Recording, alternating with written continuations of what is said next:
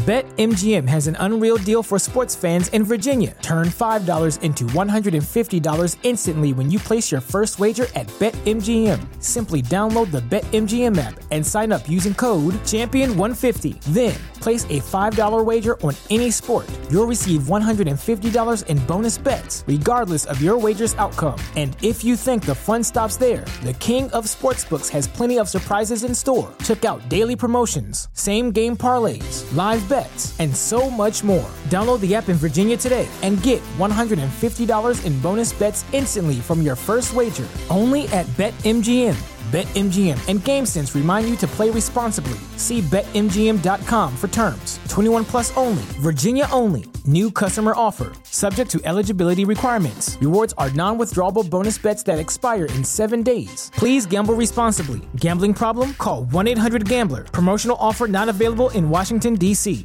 Hey, everybody, I'm Zac. And I'm Jesse. And you're watching Tesla Time News Episode 316. on Now You Know.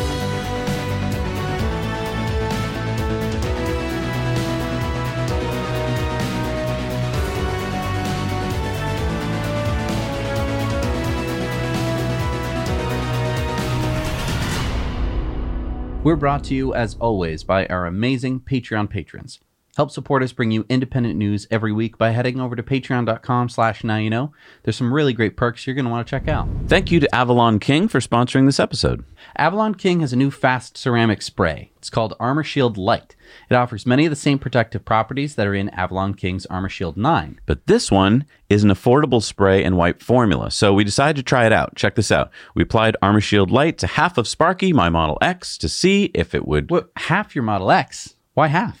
Well, it's more scientific that way. Look, you can see how well water beads up on the half that I applied Armor Shield Lite to, but not the other side. See? Science. And look, even when I tried to set the bottle on the coated hood, it slipped right off, but not on the uncoated side.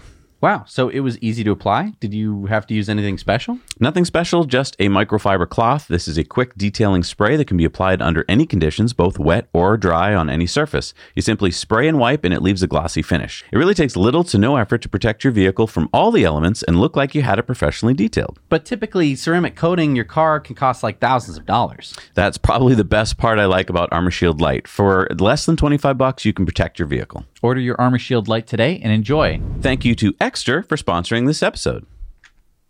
We both carry Ekster wallets, and I can't imagine going back to the old traditional uh, bifold wallet. In my case, I had a trifold. Yeah, this is actually an Ekster bifold, but it has some cool features. This is easier to use and harder to lose, and they look sharp. Ekster uses environmentally friendly, high quality materials. My Parliament wallet is vegan leather from a recycled car windshield.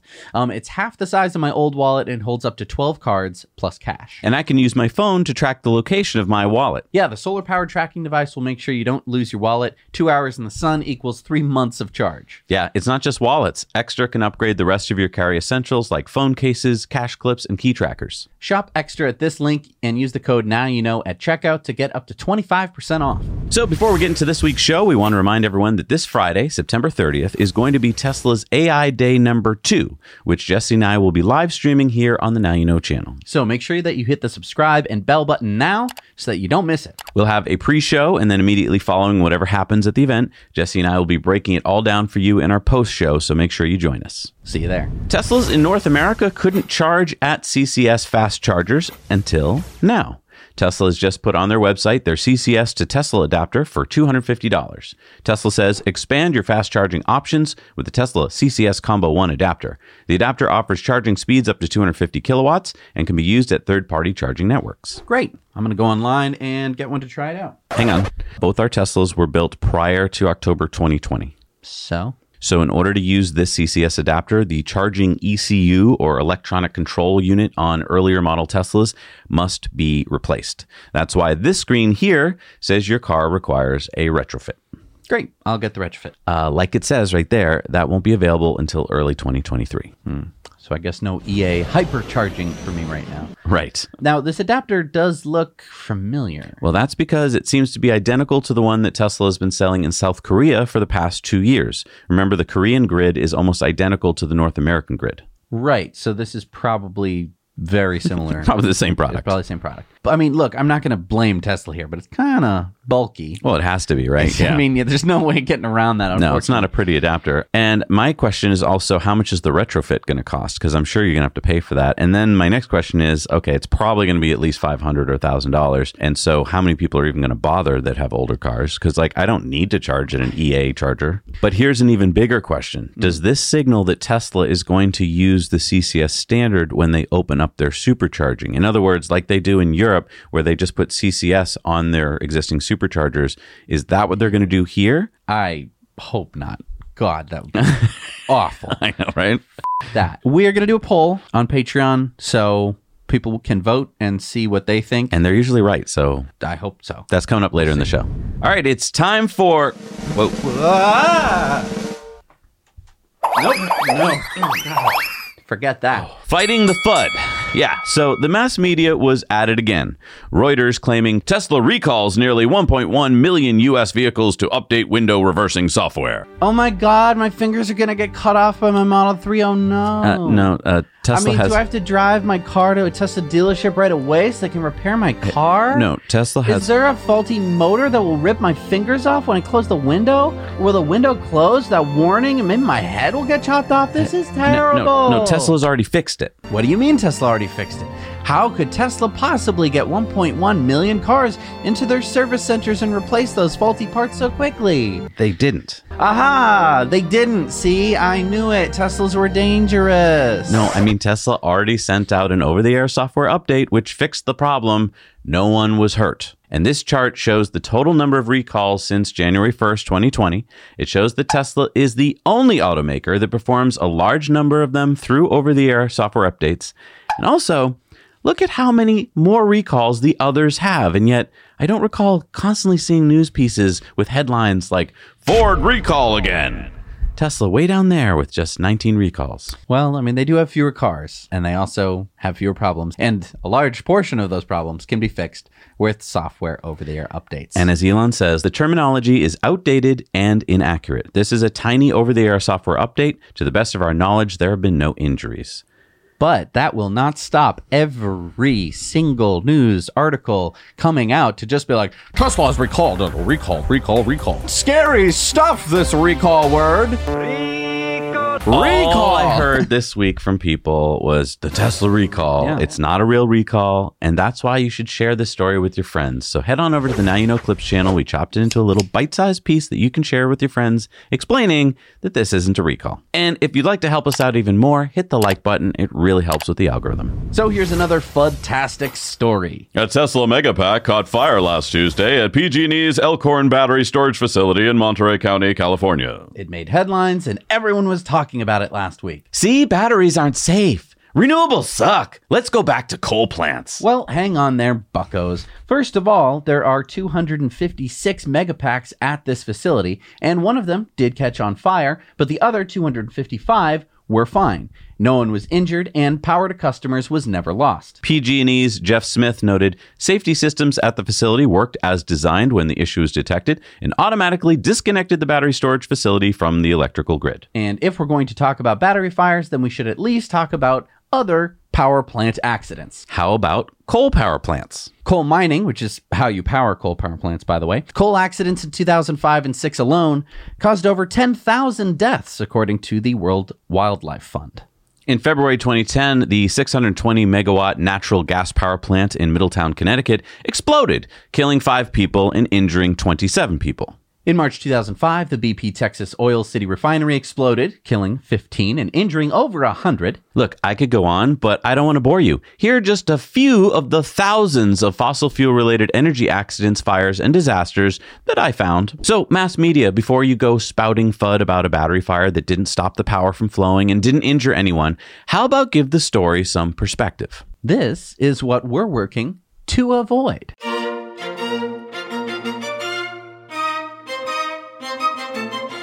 Yeah, these megapack batteries are probably NMC. Nickel, manganese, cobalt, lithium ion chemistry. And as the production of LFP and other safer chemistries go up to scale, we will have even safer megapack scale grid batteries. So already these batteries are relatively safe, but they're only going to get better. And I know that a lot of people are thinking, oh, well, soon Tesla's going to replace all of these battery packs with the safer kind. And it's like, no, they're not going to do that.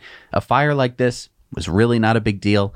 It shuts down the plant for one day. Most power plants get shut down for maintenance or some other reason, way more than uh, mega packs do. Well, and what's beautiful is it doesn't take out the whole facility. And someday, when this uh, battery storage facility, it's time for it to be shut down and, and replaced with newer, better batteries, these batteries are going to be able to be recycled. Yeah, that's true. And uh, which is kind of a really interesting thing because Tesla's put all this time and energy and work into making these batteries.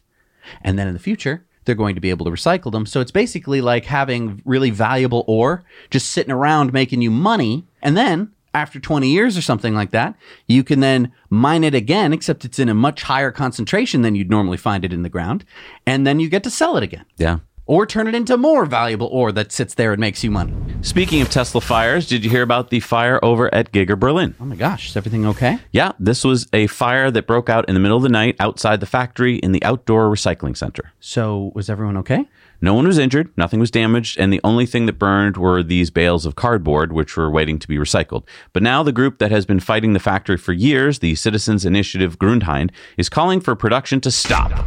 Representative Stefan Schorcht said, Our worst fears have come true. We demand a production stop until the causes and circumstances have been clarified and all safety related measures in the water protection area have been implemented. Police are investigating the incident. So, a bunch of cardboard inexplicably catches fire in the middle of the night, and now they want to shut down the factory because. Hmm. Very suspicious, Mr. Schorcht. Anyway, why is that your worst fear? Oh no, the cardboard caught on fire. Our worst fears. How is that your worst fear? How is that the thing that you were most worried about? I don't even agree with these people. That's not my worst fear. I have much worse fears than, oh no, the cardboard. Anything that we can do to shut down this factory for some reason. Well, remember a few months ago when one of the cars like leaked something and they're like, shut down the factory. There's coolant on the ground. It's a, f- a gallon of coolant. What are we going to do? Did that guy just spill his coffee? shut down the factory. God. Anyway, uh, I don't think that's gonna happen. So it's basically like they had a big bonfire. Like it doesn't. Anyway, let's move on. Our friends at Climate Exchange. We've been working with them for years. Yes, they are the wonderful nonprofit that works tirelessly towards their mission to achieve a durable, just transition away from polluting fossil fuels in the United States by advancing climate policy at the state level. The work they do costs money, and if you want to help them, listen up because they are running their seventh annual Climate Exchange Tesla raffle. That's right, you can buy a raffle ticket just like our viewer Chris from Washington State did last year. I did want to give a shout out to Zach and Jesse from the Now You Know channel. I owe them uh, a big shout out. Let's keep it going this year. Let's see if we can get one of our viewers to win again. Your odds are really good because Climate Exchange is only selling 5,000 tickets. And if you win the grand prize, you can choose to build your very own Tesla. A $250,000 value because Climate Exchange pays all the taxes as well as the prize. So get that plaid you always wanted. Enter at carbonraffle.org today and good luck. On Thursday, Brazil's Minister of Communications, Fabio Faria, tweeted this out. Is that Elon talking to a class of kids in the Amazon region of Brazil? Yep, and do you know how he was able to do that in such a remote location? Starlink. Wait, that's SpaceX President Gwynne Shotwell in the classroom. That's right. And as Elon said, education is the path out of poverty, and internet access enables education. This is so great. Not mm-hmm. only are we helping countries like the Ukraine, but we're helping people in places where you normally can't wire things up like the internet, and Starlink is a perfect answer to that. Mm-hmm. And speaking of Starlink, Irfan Kasari says, I'm sure you won't answer it, Mr. Musk, but is it technically possible to provide Starlink to the Iranian people? It could be a game changer for the future. Elon said Starlink will ask for an exemption to Iranian sanctions in this regard. Augustine says, Could you do the same for other countries under a dictatorship like Cuba, for example? You will save so many lives. And Elon said, Okay. I love it. All you got to do is ask. Speaking of Starlink, did you know that the Starlink app is now on the iPhone Apple App Store top 100 list? Take a look at the top five countries installing the app. Okay, so we got the US, that's not surprising. Uh, then Ukraine, not surprising, but uh, amazing. Amazing. then we got Canada, Australia, and then Uzbekistan. Uzbekistan doesn't even have Starlink yet. They're just getting ready. Oh my gosh. And you might be like, wow, those numbers are really high. And uh, I think that's because Starlink has shipped over a million Starlink dishes now. Wait, did you say a million? A Seriously? million Dishy McFlatfaces. And I mean, keep in mind that's uh, 100 to 135 dollars a month.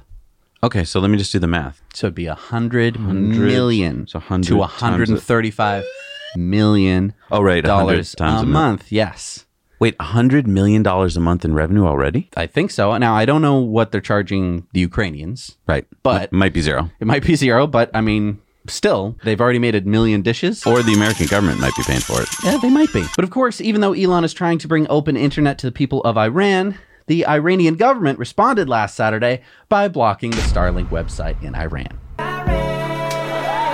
But you said they blocked the Starlink website. Doesn't that just stop Iranians from buying a Starlink dish? Can't they still use like a VPN and log in that way? Then the only problem would be how to get the dish into the country. Right. This isn't a Starlink dish. This just- is just a microwave. It's a rather flat microwave. And then the U.S. Secretary of State, Antony Blinken, said, We took action today to advance internet freedom and the free flow of information for the Iranian people, issuing a general license to provide them greater access to digital communications to counter the Iranian government's censorship. And Elon said, activating Starlink. This is freaking amazing that he's just changed life as we know it for countries on Earth, and nobody's reporting this. I know. And I want to thank Irfan Kasari because they just tweeted it at Elon and he was like, yeah, good idea. And Wow. Boom, ready to go. Of course, you have to launch all these Right. satellites into, into Earth orbit and you have to be able to produce these amazing uh, phased array antenna systems. But I mean, sometimes it's as small as a tweet. You know, Elon wants to accelerate the transition to sustainable energy. He's also accelerating the transition to open free internet, which can basically get rid of bad old governments. Yes, or it can uh, very much defend the sovereignty of uh, nations, Yeah. which we are seeing uh, day after day. So it appears that the 2022.36 over the air software update should be bringing a new, more detailed energy tab to Tesla owners. We have some screenshots shared by Tesla Scope. Okay, so what am I seeing here? So this is breaking down uh, the energy usage of your car into different categories. So Like what? The, the driving and the heat or the cooling, Oh. other accessories. Funnily enough, the Ford Lightning has uh, basically a very similar system to I this. actually like that part of it because when you are done with the drive, it tells you like how much you've been spending on say AC.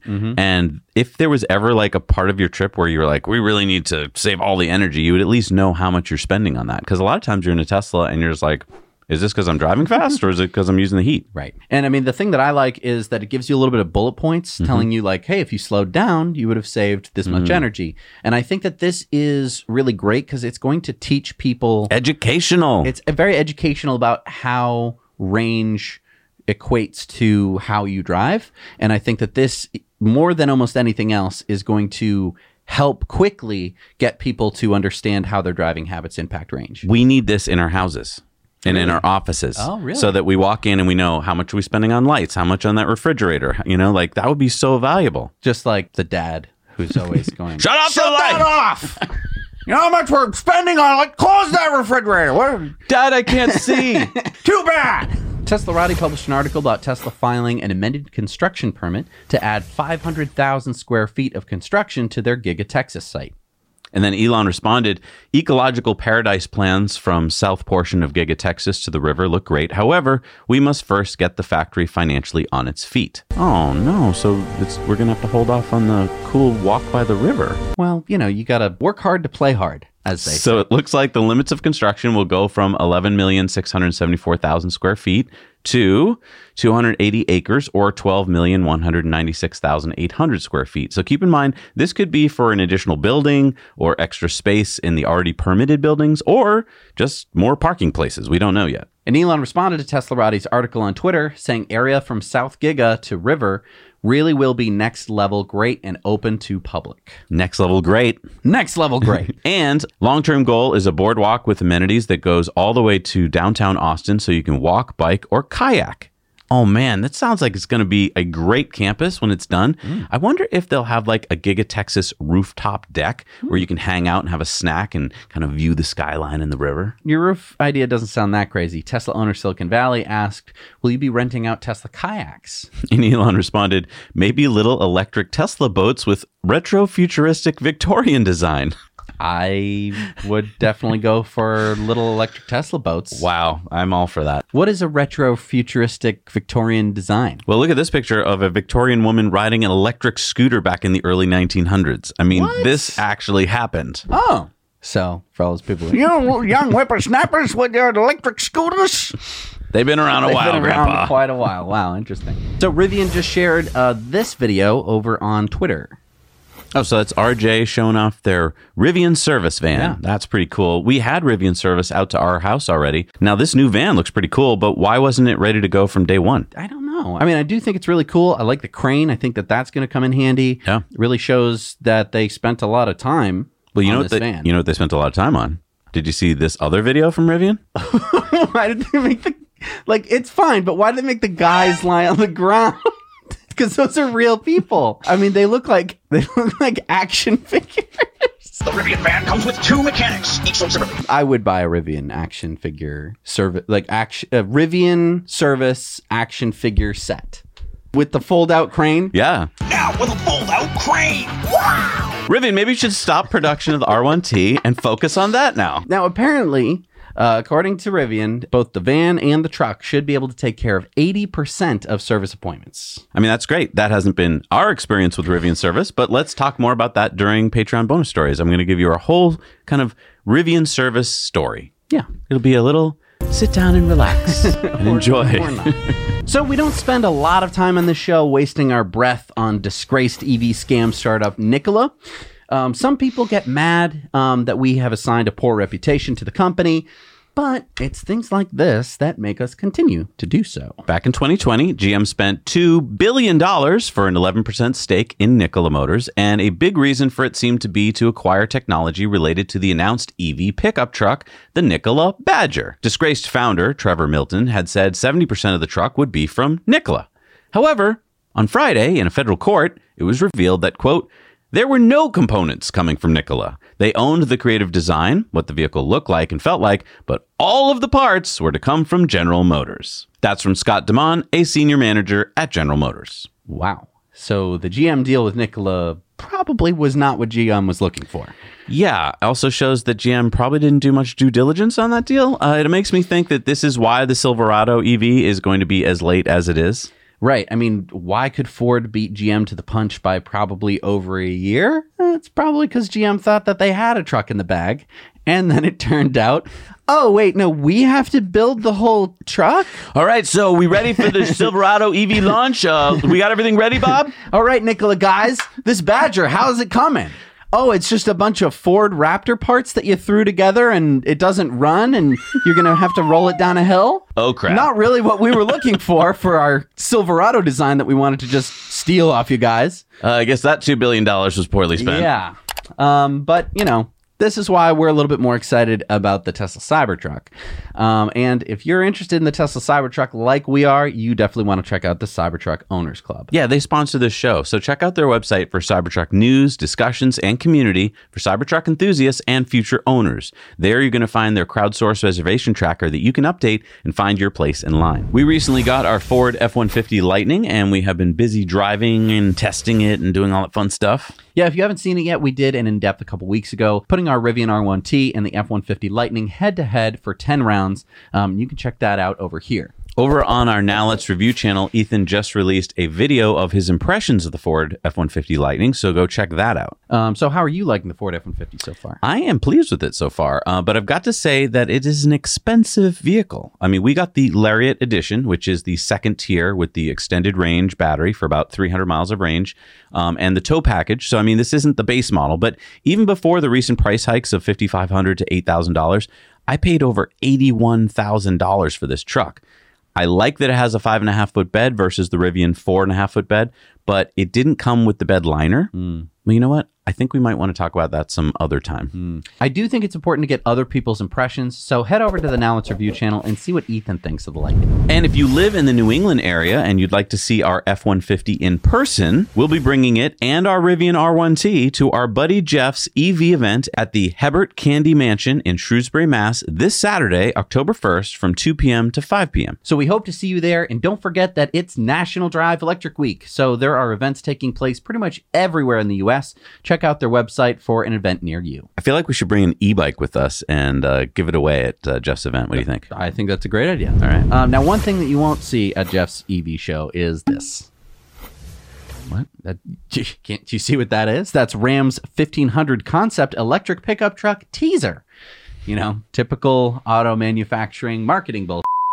Uh, last I remember hearing from Stellantis, and Stellantis, by the way, remember, now owns Ram. That was when CEO Carlos Tavares announced about six months ago according to our internal performance index, our Ram 1500 will outperform all competitors on the attributes customers care most about range, towing, payload, charge time. And he said the 1500 wasn't coming till 2024 which is when we're probably going to see the Chevy Silverado EV pickup truck. But at least with Chevy, they're showing us what the Silverado is going to look like and its features. I mean, this is just a concept teaser. It's really hard to believe it's going to be ready by 2024. And to give you an idea of how hard it is to ramp production, Rivian, which has been at it since the beginning of this year, has only delivered about 10,000 vehicles and hopes to have 25,000 total delivered by the end of this year. Ford has delivered about 6,800 since its release in April. Yeah, it's really hard to get accurate delivery numbers before end of quarter results are reported, but we should have those soon as Q3 is coming to a close. So uh, let's talk about the Ram. All right. Uh, should we get one? What do you think? Uh, based on this sketch, based based on uh, this uh, worse than a pencil ske- drawing of uh I mean, yes, actually, I think we should because I mean we're getting every other electric pickup truck, and I think it's important to pit them against each other and to show which the winners are. I mean, so far I've been really actually kind of pleased with the R1T and the Ford F150, other than the price. Um, and it's going to be really cool to see how all of these fare against each other. And it's, I mean, I have to admit, it's been really helpful having the trucks for a while, seeing what the service is like, um, dealing with the the problems that you're really only going to encounter when you have the truck for multiple weeks and like, Yeah, seeing oh, how the, the UI works, like all that stuff. yeah, I think that it will be important to see how the Ram uh, kind of holds up because yeah, I wasn't expecting to like the F one fifty as much as I do. I know. Yeah, comment below what features you'd like us to cover on these reviews that we do of the pickup trucks. Okay, Jesse, quick. What is this? Uh, it's a new Model Three interior. T- uh, did Tesla release a new interior design? No, no. This is a Tesla knockoff or the Changan Shenlan SL03. What? Okay, it's a state-owned Chinese company, Changan Automobile. They kind of copied the Model 3 as you can see here from these design details. Like look here at the Model 3 front end on the right and then the Shenlan SL03 here on the left. Wait, it's called the SL03. Yeah, well, you know what Oscar Wilde said about copying. Imitation is the sincerest form of flattery. Well, then this is flattery, all right. The wheelbase is almost identical on this sedan to the Model 3, and it's only four inches longer than the Model 3. Uh, the range of the base model SL03 is 515 kilometers or 320 miles. That is on the Chinese standard, so nowhere close to that. Uh, and with the bigger battery pack, it gets 705 kilometers or 438 miles. Again, that is not accurate. but I mean, if you factor in the fact that the Chinese, you know, range estimates are, you know, downhill with a with a tailwind, um, it's probably going to be fairly similar to a regular Tesla Model Three. Probably. Uh, but what's not similar is the price. Okay. The Shenlan starts at just 183,900 won or about $26,000. The Model 3, on the other hand, starts at 279,900 won in China or about $40,000. Wow. Okay, so this is coming out in China when? Changan says that they got 15,000 reservations within hours after launching it and that they plan to start deliveries to the first customers by the end of this year, eventually ramping up production to 15,000 units per month. All right. So we have a first. I mean, this is like the first true Tesla knockoff, in my opinion, where you're where you're gonna be like, was that a Tesla? Right? Um. And is it a Tesla killer? Well, it, I don't think that it's going to have. It might look the same as a Model 3. I don't think that it's going to have the. I love the double wishbone suspension of the Model 3. I think that that is one of the most underappreciated parts of the frickin' car. Maybe they just copied it. I am I guarantee you it is not going to have the suspension. it is not going to have the acceleration. Maybe it has the range.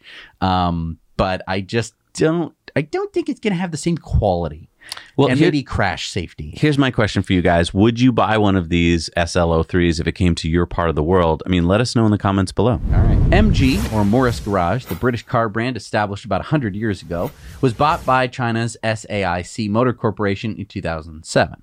So last week, MG launched their MG4. It's an all electric hatchback and it's being launched in the UK. It has two battery pack options 51 kilowatt hours or 64 kilowatt hours. The long range battery will offer 150 kilowatts of power, 250 newton meters of torque, 0 to 60 in 7.8 seconds, and a range of 281 miles WLTP. That's uh, 3.8 miles per kilowatt hour, which isn't bad. It'll have a 10 and a quarter inch color touchscreen display, seven year warranty, and a starting price of 26,000 pounds or $28,200 for the standard range, and 31,500 pounds or $34,200 for the trophy or long range version. Deliveries start next year in the UK. And on a side note, some of you may know that uh, me and my grandfather, and also Zac, um, along with Mr. G, converted a 1975 MG Midget to electric. Yeah, that was a really fun project. Um, we haven't really brought that to you yet. We filmed a lot of it, filmed almost all of it. Yeah. But then we kind of got paused during COVID and we kind of like, I don't know, lost track of the project until we just finished it. But Mm-hmm. uh, it's running. It's, it's out there right now running. It's fully registered now. We can actually put it on the roads. Yep. Yeah, I'm, I'm just really excited to maybe bring it some EV shows or something. Yeah. So, and I do think this is the future of projects in people's garages. Hmm. Like up until now, you know, you just work on your carburetor or something. I think now people are going to start converting cars and f- making their cars modified to run even better on electric. Yeah, I mean, now that we've done it, it's doable. It's totally doable. mean, this was not- this was like the hardest project in the world because we chose the smallest car in the world practically, Right. and it's really hard. We've got five Tesla batteries in the back there. That's why the back of it is so low, Mm-hmm. Yeah. uh, because there's so much weight, and it's probably the longest range MG midget conversion ever made. We think we have 150 miles of range. Right. And I mean, the other thing too is um, we had never worked on cars before. Right. I think that if you like you've ever done an engine swap or you've ever taken the engine out of a car, you're already halfway there. Exactly. Um, because all you have to do is like rip out all the stuff that was going to break anyway. Yeah. Um, and just put in some electric stuff. Um, it was a cool project. I think that a lot of people are going to enjoy it. E-bikes have become more and more common across the United States, and with them, so have police officers on e-bikes or bike patrol. Wait, actual police departments are using e-bikes? Oh yeah, I mean the city of Fresno, California, has had bike police officers for a while, but in the past few years they've switched to e-bikes. And I mean, for people who've never tried e-bikes, that might sound kind of funny, but I can totally see how e-bikes could be a good tool for policing. Yeah, the city of Fresno's downtown bike unit covers about 30 to 40 miles per day. That's each officer. Um, they've said that e bikes allow them to be in places that police cars don't fit, and yet also speed to the scene of a crime if needed. And as one officer put it, criminals don't like it. They don't know when we're there, they don't hear us coming, they don't see us as easily, and we're able to observe and act quicker in those interactions. They also get to know people instead of sitting in their cars, and bike officers also respond to the types of crimes that people tend to care about, such as property crime and break ins. As one local business owner put it, that's the kind of policing that I feel is most effective. When you know the people and you have a relationship with them, you're able to use that relationship to get them to comply, and it doesn't have to turn into an altercation or anything like that. But I mean, seeing Officer Friendly around is great and stuff, but are they really going to be able to catch the bad guys? Well, the downtown bike unit of Fresno consists of just six people one sergeant and five officers. Last year, they made 448 felony arrests and arrested 193 identified gang members. Wow. Bike patrol! And that's all while driving around on an e bike that costs way less than a police cruiser. And it pollutes a whole lot less too. Yeah, I really like the point about community policing. Mm. I really think we've forgotten all about that. If you have a police officer in a car, you're just not really aware that they're there, and they're not really aware that you're there because they're speeding past you. On an e bike, they can stop, they can take in more information about what's going on, they get to know people. I think it's super important. So remember last year, Hertz announced that it would buy 100,000 Teslas? Well, last week they announced that they were ordering 175,000 EVs from GM. This includes Chevy, Buick, GMC, Cadillac, and BrightDrop EVs across multiple vehicle categories. Whatever. What do you mean, whatever? That's a huge order. If you read the press release, it's just an MOU, okay? A memorandum of understanding. And the up to 175,000 orders are over the next five years. But I mean, that's still great news for EVs and the environment. It is, sure. And it's smart for Hertz to make these agreements since it essentially costs them nothing at the moment and gets them tons of great press. And I guess you could argue that if no one else was going to buy GM EVs, it would be a nice insurance policy for them. But I don't think demand is any kind of problem. It's just going to be the same as it's always been with EVs limited production. But I mean, rental cars log more yearly mileage. This means less pollution. I mean, plus 175,000 EVs. That doesn't make you happy? Look, I'm not usually that impressed with these will in 5 years stories. And that's the hard part about doing the show is there's so many stories based on what, we're, going, to do over the next 10 years. And it's like yeah, well, if we took all those stories and then reported on them five or 10 years later, they'd all be nothing. So, Xpeng has officially launched their G9, declaring that it's the world's fastest charging EV. It's built on an 800 volt architecture and 4C battery cells. Xpeng says that the G9 can charge from 10 to 80% in 20 minutes on Xpeng's new charging network of 480 kilowatt S4 chargers. Also, the G9 has Xpeng's second generation ADAS system called XNGP. So, did they develop this themselves or just steal some more code from Tesla like they did the first time? Good question. I'm not sure. But Xpeng's vice president of autonomous driving, Xinzhou Wu, claims that Xpeng is well ahead of Tesla when it comes to autonomous driving. Xpeng claims they will roll out City NGP next year. The G9 will start deliveries in China next month.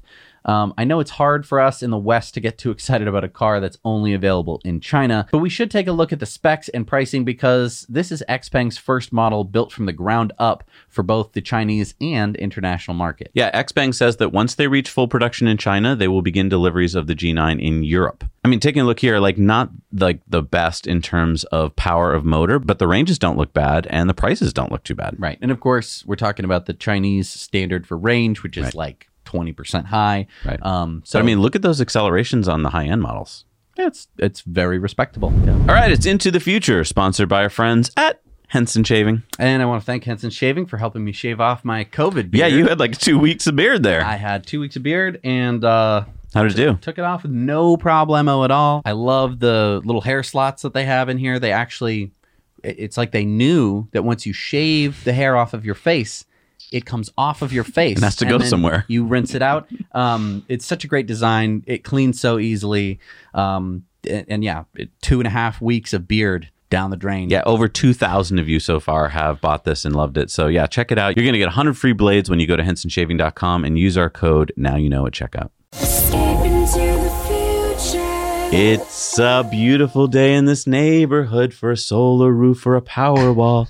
Would you be mine? Could you be mine? Yes, a new housing development in Austin is including Tesla solar roof and power walls to help attract buyers. Now, I wonder if that's because they're like 15 minutes away from Giga Texas. it definitely could be. Bring it on down to Teslaville. And I mean, it's really interesting to see Austin's growing suburbs like this. I mean, I know it's the latest boom town, um, but I think that a factory that's going to employ like 20,000 people um, is going to make a big difference. Aren't there like over 10,000 houses in this neighborhood? 12,000. Are they all going to have solar roof? I don't think that they're all going to have solar roof and batteries, but it is, I think, an option. Can you imagine if everyone in this village works at Tesla and you're the one guy who doesn't and you come out in the morning with your like Google shirt on and they're like, "Nice to see you, Steve." Um, yeah, no, it's gonna. I think this is gonna be Teslaville. Hey Bob, I like your Model 3. I like your Model 3. So this is a picture actually taken in the development. That's solar roof on the roof. Yeah. and they have a Model X. I think it's gonna be. Wow. Uh, yeah, we're gonna see. I think it's gonna be pretty awesome. I mean, imagine when it's full of Cybertrucks. And then you're never to be able to leave the company. But you could. I mean, I don't know. You have to pick you're going to have to pack up in the middle of the night. All right, it's time for Going Green and we're sponsored by Ecowear. So September 30th is AI Day number two. And we are so excited to see what progress has been made with Optimus. We were so excited, in fact, that I had Bobby make this Optimus welcome mat. And for all those cooks out there, we also made this Optimus apron because someday Optimus will probably be cooking your dinner for you. So to get yours today, go to ecowear.us. And if you use the code Skynet, you will get 5% off your order.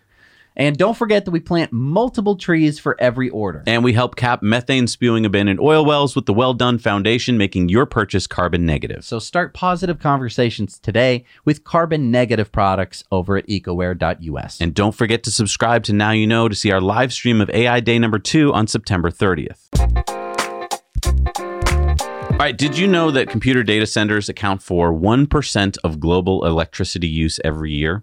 They are full of hot computers, and these buildings emit huge amounts of heat that goes wasted. Well, some smart people looked at that and said, hey, why can't we use that heat for something?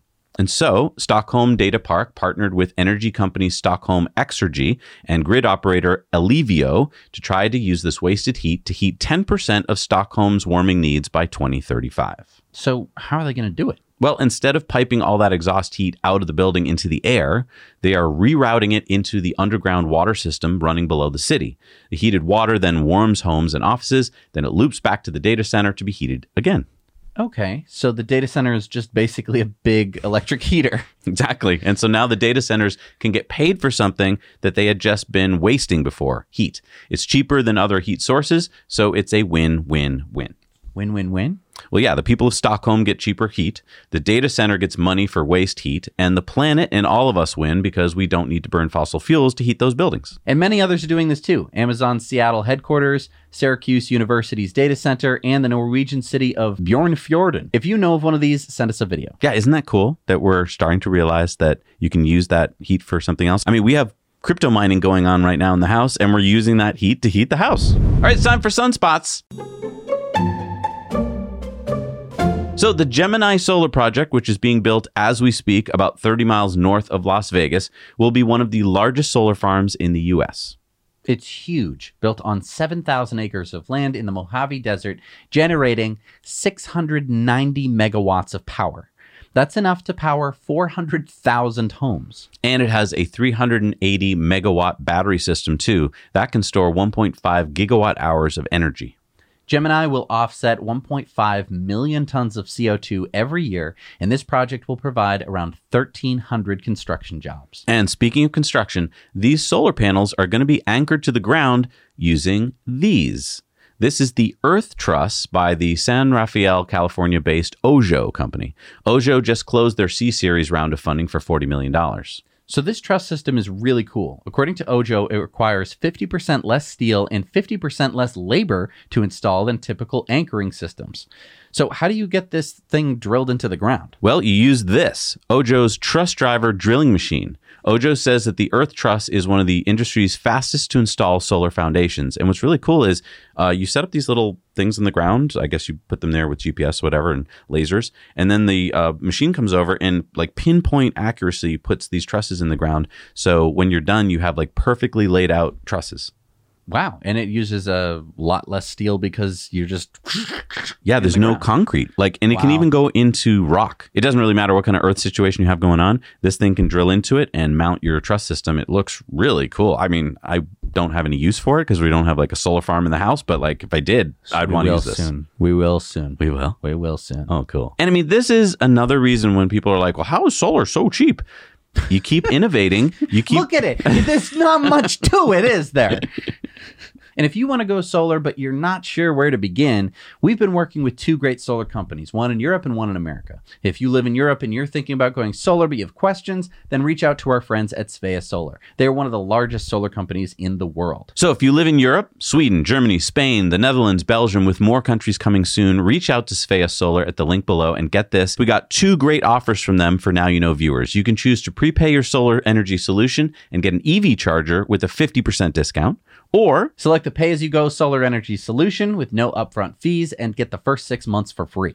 Both offers are valid until November 1st, so don't wait. Reach out to Svea Solar today. And if you live in the US or Canada and you like to become your own small energy provider, talk to our friends at EnergyPal. They're the solar and battery experts that help homeowners go solar for less. Take control of your energy, guarantee the price of power and storage costs for 20 years. Do it all online on your schedule on your couch. Head over to energypal.com slash now you know and let them know that Zac and Jesse sent you. All right, it's time for a video contributor stories. We got more than one this week. Oh, okay. uh, and we need your stories. Send them on into us at hello at nowyouknowchannel.com. What do we got first? We got Jay. He says, Hi, Zac and Jesse. I made a short video about how we get renewable energy in our cars here in Taupo, New Zealand. Hi all, I'm Jay from Drive EV. We only sell electric cars and I'd like to show you how we get energy out of the ground and into our cars in Taupo, New Zealand. Taupo is about in the centre of New Zealand's North Island and it sits between the three major cities here. We have a population of about 30,000 but that can double on the holidays because we're a destination town. Because of that we need an awful lot of highway charging, and an awful lot of destination charging for folks staying over. The reason they come is for the mountains and for the lake, which is the biggest body of water in the southern hemisphere. The lake is so big, it is even bigger than Singapore. First of all, here's our 50 kilowatt setup at Drive EV. We've got CCS and CHAdeMO, and over here we've got two AC chargers if you're going to spend a bit of time in town. This is a public AC charger outside the warehouse department store. So if you have a Renault Zoe and a fairly relaxed attitude towards trolley dents, then this is where you go. This is a 25 kilowatt DC unit. It's got CHAdeMO and CCS. It's next to a local tourist attraction, the Huka Falls Jet Boat, and the Huka Falls Prawn Park. The prawn park itself is heated by water from that runs off from the geothermal power plant. Let's have a look at that. Right, thanks to some really good planning many years ago and solid investment since, most of New Zealand's energy, over 80%, comes from renewable sources, which is geothermal, bit of hydro, bit of wind. Uh, Carl would know what to talk about that. These are what we call hyperchargers. They charge up to 300 kilowatts and they can charge six cars at once if they need to. We only have a couple of these around New Zealand, so we're really glad to have them in central North Island. Last on our list and first in our hearts are the second generation Tesla superchargers, complete with ubiquitous white Tesla Model 3. If you need a little palette cleanser after the white Model 3, here's a not white Tesla Model X. This one is Hulk, our towing car. It's a 100 kilowatt hour battery that we swapped into a single motor P85. We use it to tow leafs up and down the country to deliver them to wherever they need to be. That's the story on charging in my part of the world. So now you know. Yeah, he said we sell 100% electric cars, so I included our brightly wrapped and battery swap towing Tesla at the end. Hope you liked it. That's awesome. We've also got Akelo. He spotted a Rivian R1S. Hello, Zac. Hello, Jesse. My name's Ikello Herod, and I run a YouTube channel called Ikello Photo where we stress that they should love the camera that they are with. The reason for that is just what you're seeing in front of you the R1S. That's right, the Rivian SUV was right in front of the place where I get my dog's nails done. So I use my iPhone 11 Pro to get this done and take a few pictures of one of the most rarest finds in the entire universe a SUV made by Rivian. now you know. What a voice. Wow. And lastly, we got Alan. He sent us this video contributor story about Aptera at Fully Charged Live. Hi, Zac and Jesse. This is Alan McDonald uh, reporting on the things that I learned about the Aptera at the Fully Charged Live show last weekend. My daughter Karina and I sat in the prototype at the, you know, Alpha at the Electrify Expo a few months ago and thought that it was great. And then, as a reservation holder, we were able to sit in the Gamma vehicle at Fully Charged Live this last weekend, and it was awesome. Uh, so awesome to see the car uh, in its updated form and to see Steve just there answering questions from everybody that wanted to ask him for hours. I was worried about uh, things like the seat being comfortable, and I can say that it was much more comfortable than I thought it was going to be. Uh, it, it's it's very nice. All of the ergonomics are seem very nice to me. I'm six foot tall, and it will fit people uh, much larger than me. I had a hard time actually reaching the pedals with the seat all the way back. Uh, the darker areas of the wheel pans are a foam that is designed to uh, wear off instead of breaking if it's hit. Uh, they're planning on using a Tesla plug for now, and the bulb in the back is a light for the plate and the grating that is around that area is an exhaust vent for the auxiliary battery cooling. Um, the back bed is five feet five inches long on its own, and then seven feet with the seat pushed forward.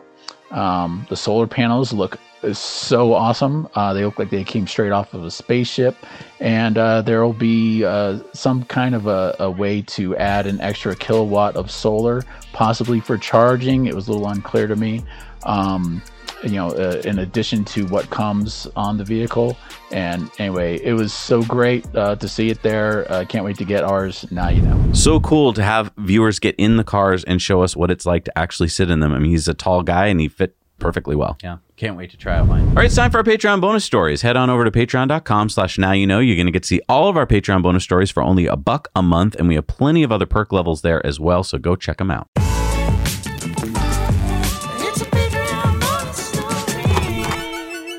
All right, we're back from our Patreon bonus stories. It's time for our shout outs. These are the people that make this show possible. Who do we got? Greg Geilfuss, Austin Hunter, Beatles for sale. Janine M. Butler, W.H. Ruiz. and Brandon Shaw. Thank you so much for supporting us. We can't do this show without you. All right, so we had a Patreon poll about the CCS adapter. Yes. And so we asked Is the CCS adapter a signal that Tesla is moving towards CCS as a standard? And uh, most people says I don't think so.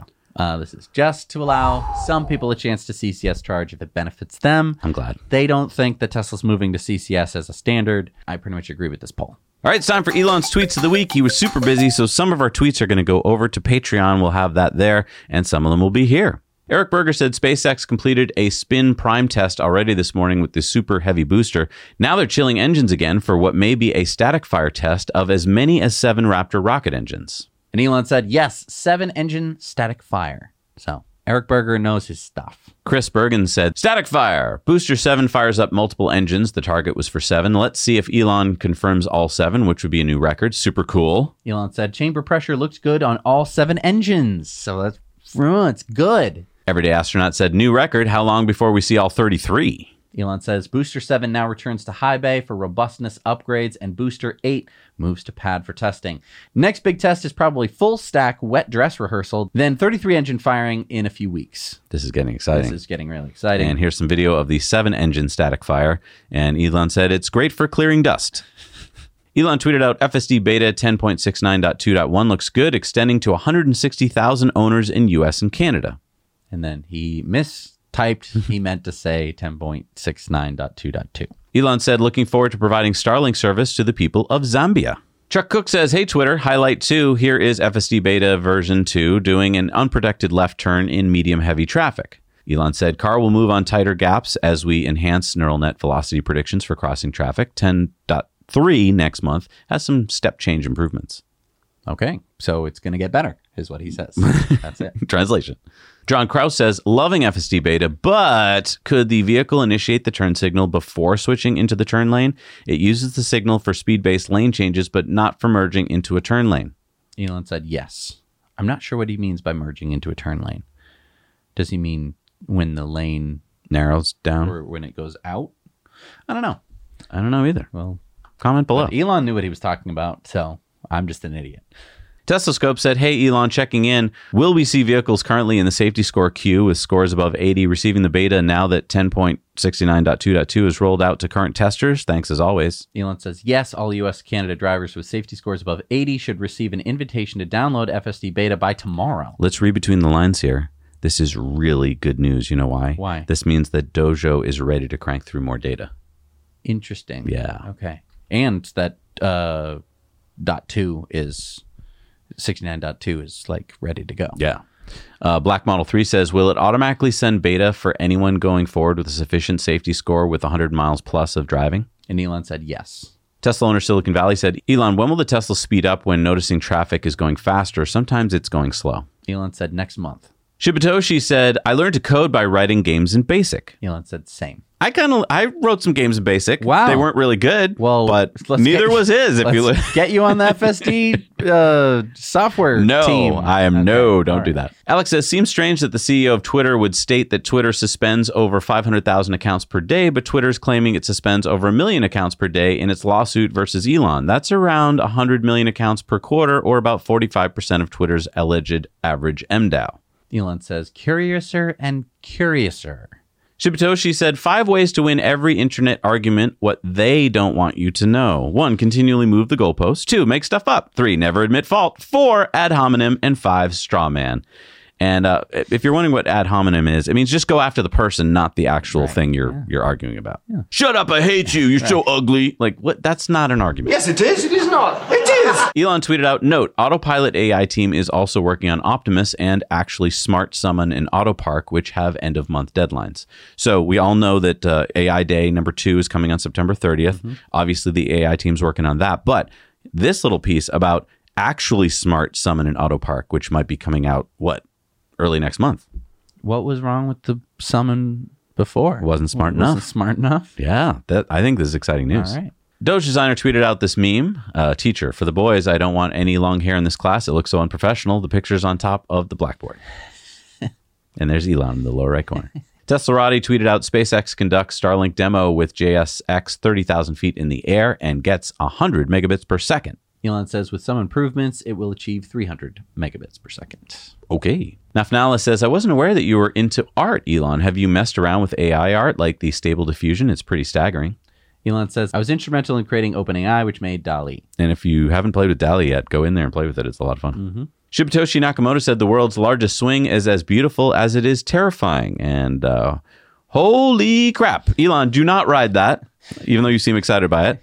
Um, look, please just save that excitement for your trip to Mars. By the way, that's a real thing. It's in uh, County in China. It's a 350 foot high tower. It opened in 2020. Wow. So I guess your next vacation. This is really cool. Uh, Sawyer Merritt tweeted out that Jay Leno says about Elon. He lives in a little Airstream trailer on the property of Starbase. There's no yacht. There's no huge gold fin- finger looking thing, uh, petting a car, or any of that nonsense. I think he's a true genius. It's fun to meet a dreamer who's a practical dreamer.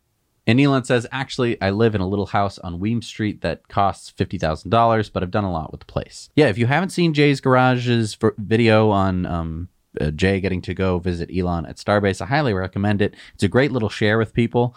Um, Jay did a really good job. I don't think it's going to be up for long, so watch it Oh, soon. really? Yeah, because you know it's it's a syndicated show or whatever, so they they don't want to give it away for free. Uh, Tesla owner Silicon Valley asked Elon, "What's been your favorite upgrade to your house?" Elon says, shaded patio.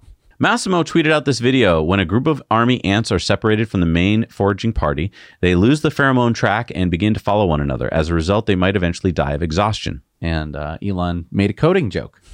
Joe Tegtmeyer, who is one of the Quad Squad, we love him. Uh, he tweeted this out. This is Tesla's reply just minutes after asking for help today. Frustrating, but I wonder how many others are getting the same response. Days after everyone with safety score over 80 gets it, this is the 22nd of September. And Elon tweeted out, Your car needs a camera upgrade, which is free of charge. There are a few thousand cars in a similar situation. Replacement cameras will be available early next month. And you might have read this and be like, Oh, great. Elon responded and he's correct. He's not correct, actually. Joe tweeted back, I got my cameras replaced by Tesla in February of 2022.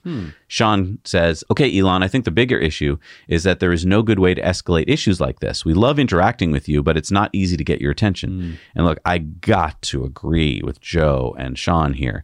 It is not, this is not the way to do it. Um, Joe's been trying to get his car on FSD beta, and they keep giving him the runaround and won't tell him why it can't go onto it. Um, and he's frustrated, and he can't get anyone to respond to him with an actual answer. Mm-hmm. And even Elon doesn't know the actual answer. Mm-hmm. So, what the f- Tesla? Same thing with me with Sparky. Like, I have old hardware. I know it has to be upgraded, but Elon says it will be upgraded, but no one will tell me when. Right. Like a year from now, 10 years from now, that doesn't help me. Right. Alex tweeted this out seriously, Twitter. How hard is it to detect and suspend this level of spam? It's ridiculous. And basically, yeah, if you watch this GIF, it's just like spam after spam. And Elon says, yep. Okay, first of all, I love this next tweet here. Uh, Shibatoshi Nakamoto says a very common trick of misleading headlines is correlating two things that more or less have nothing to do with each other via the word as. This is ubiquitous in rubbish finance headlines. Markets down 10% as Justin Bieber's new album comes out. And Elon tweeted this. This is a website you can go to where you can find two things that have nothing to do with each other correlated to each other. So in this example, number of people who drowned by falling into a pool correlates with films that Nicolas Cage appeared in. Wow. So if we want to keep you from drowning, we have to keep Nicolas Cage from being in films. Wow. That's science. Yeah, it's interesting. All right, it's time for community mail time. Community mail time.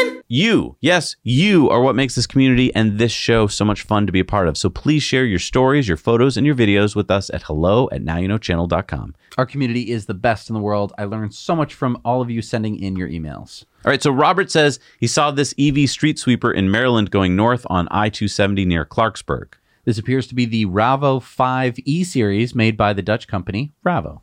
Marcus sent us this EV garbage truck that he spotted in Melbourne, Australia. James sent us photos and thoughts from his visit to Fully Charged Live recently in San Diego. He had high praise for Aptera and VinFast, but very little good to say about Fisker, Canoo, the Solo by ElectraMeccanica, or the Livewire, and even the Arcimoto didn't impress James. But he said the fit and finish of the VinFast VF8 was nice and the Aptera felt comfortable and roomy. Hmm. I love getting feedback from people. Robert wrote in to say, I saw this charger at Port Ellen Islay in Scotland and thought it might be good for a laugh. The caption might be, The competition is coming, Elon. We Tesla owners are blessed with supercharger stations. Alan sent us this FUV pic from Ashburn, Virginia. The owner told Alan that it was the first one in the state of Virginia. Our friend Andreas spotted this electric car carrier truck on his way to work recently in Switzerland. Cam wrote in to say, I came across this today on Australian Model Y pages and didn't realize there's no Sentry mode in dog mode. Can you request this, please?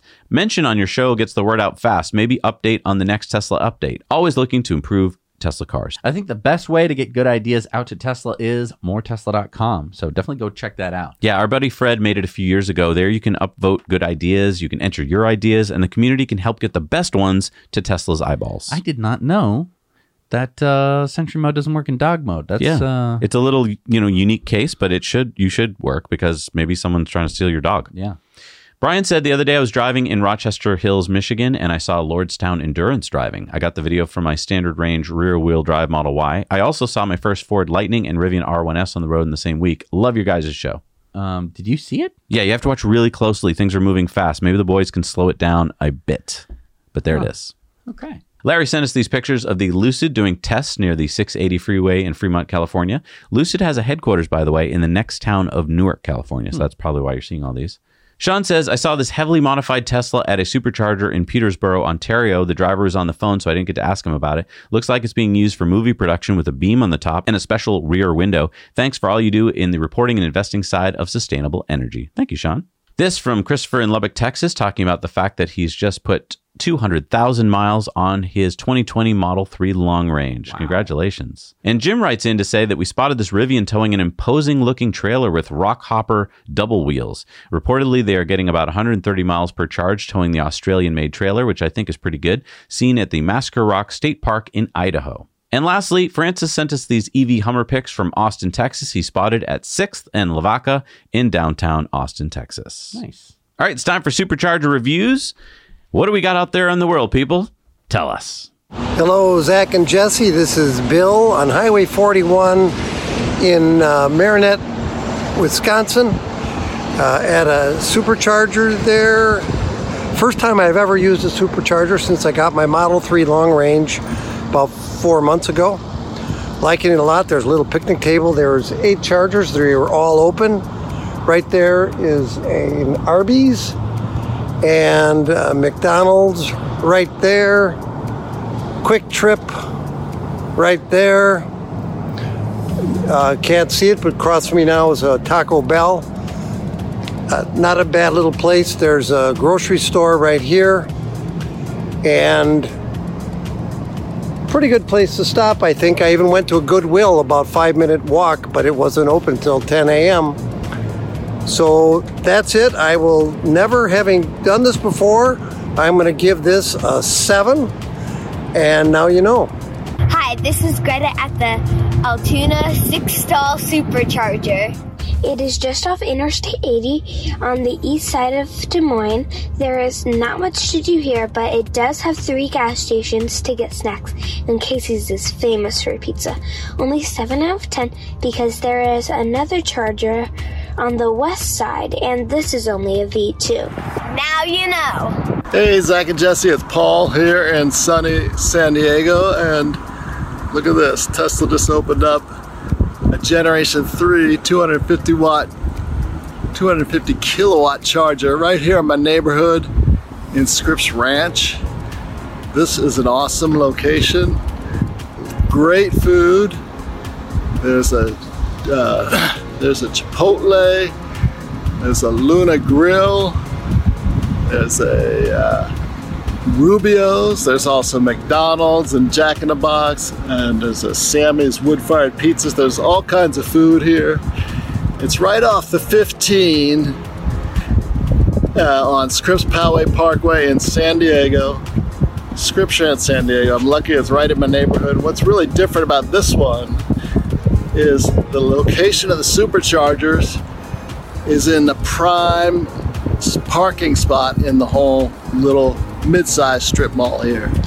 So it's an amazing setup. Usually, you know, they're way off in the corner or something like that. This one's right here in the middle with all the great food. It's a great stop when you're coming down to 15, just pull off. Can't win. I give this one a 10 for sure. Good to see you guys. Bye bye. Hey, Zac and Jesse. This is Jeff in Japan. I'm at the supercharger location at the Ino building in Hibiya, Tokyo. To enter this location, you'll need to look for this public parking sign on the south side of the building and then drive down to the basement parking level B2. Here you'll find four Tesla superchargers, as well as a CHAdeMO charger around the corner. Inside the Eno building is a cafe and a variety of restaurants, as well as a bathroom. If you feel like stretching your legs a bit more, there's Hibiya Park right across the road. With bathrooms, cafes, restaurants, and even a park close by, this location deserves a 10 out of 10. But I'll give it a 9 out of 10 since there's a lack of charging station signs outside the building for it. Now you know. Thank you so much for doing supercharger reviews. If you want to upload your own, you can check out our website, uh, nowyouknowchannel.com. All right, so let's cover the newest superchargers in the world. What's out there? Got number 88 in Texas is the 12 stall at Bastrop, Texas. The six stall in Shanghai at Yatai Plaza in China. The 12 stall in Tustin at Red Hill Ave in California. The three stall in Jiangjing at the Hanging Langham Place in China. The 8 stall in Napoli North, Italy. Number 59 in Italy is the 12 stall in Vicolungo, Italy. Number 47 in Spain is the 8 stall in Oviedo, Spain. Number 26 in Oregon is the 12 stall in Tillamook, Oregon. Number 41 in Illinois is the 12 stall at South Barrington, Illinois. Number 19 in Minnesota is the 16 stall in Bloomington. Number 49 in Australia is the 6 stall at Tuggeranong in the Australian Capital Territory. Number 19 in Finland is the 4 stall at Pello, Finland. Number 65 in Sweden is the 8 stall at Lycksele, Sweden. Number 1168 in China is the 3 stall in Xingtai at the Wuyu Plaza in China. Number 50 in Japan is the 6 stall in Shizhou in Kyoto, Japan. Number 141 in Germany is the 12 stall in Heed, Germany. The 12 stall in Reading at Kates Grove, UK. The 6 stall in Kaohsiung at Science Park, Taiwan. The 6 stall at Nantou in Puli in Taiwan. Number 55 in Taiwan is the 6 stall at Taichung at Yuhang, Taiwan. And number 307 in California and 1,496 in the USA is the 16 stall at Yucca Valley, California. And number 100 in the UK, number 862 in Europe, number 4,000 in the world is the 15 stall in Sidcup, UK. 4,000. 4,000. Take that, EA and Ionity. 4,000 locations. Wow. Do you think anyone could ever visit them all? Sure. Well, no, because they keep making. I mean, that was that was a week's worth, and they're all, All over the place. It's not like they're all in a line. Uh, I don't know. You'd get close. Well, it's time for Patreon's comment of the week, and this is Scott's comment about what we were talking about a couple weeks ago, which was, uh, you know, the CCS standard and how kind of dumb it is compared to the Tesla standard. Scott said, "Industry standards are typically pioneered by the technology-leading companies. At least that's the way it was back in the day. The IEEE standard for 10M Ethernet was pioneered by ex-Xerox PARC scientist Ron Schmidt, CTO of Synoptics. 10 base T was originally LattisNet, as it was the very best implementation of the standard for running data signals over twisted pair phone wire. Hopefully, the charging interface standard will be able to use Tesla's elegant implementation, not the clunky, difficult CCS junk. Scott makes an excellent point, uh, one which I think we've kind of all forgotten about. Yeah, in the construction industry, uh, we've been using antiquated standards, in my opinion, for decades. Things like wire connectors. Yeah, these little wire nuts. Uh, there are better ways to connect wires now using these instead, but I don't know if it's committees or groupthink. But instead of adopting innovative technologies, construction, just like EV charging standards, seem to favor big, clunky solutions over more innovative ones. I love how thoughtful and informed our patrons are, always willing to share in thoughtful discussions. And that's why I love our Patreon. So if you want to support this show and the work we do every week to bring you independent news and information, then head over to patreon.com slash now you know right now. The link is right here in the show notes and join us at whichever level catches your fancy. We have unique perks at every level, and you get access to all of the perks below your level as well. Get your name on the end credits every week like these amazing folks do right here and show off a little bit. And I'm glad to have Jesse back feeling better. We'll see you Friday for our live stream of AI Day number two. So don't forget to hit that bell icon so you'll get a notification when all of our videos hit. We'll see you next time. Now, you know.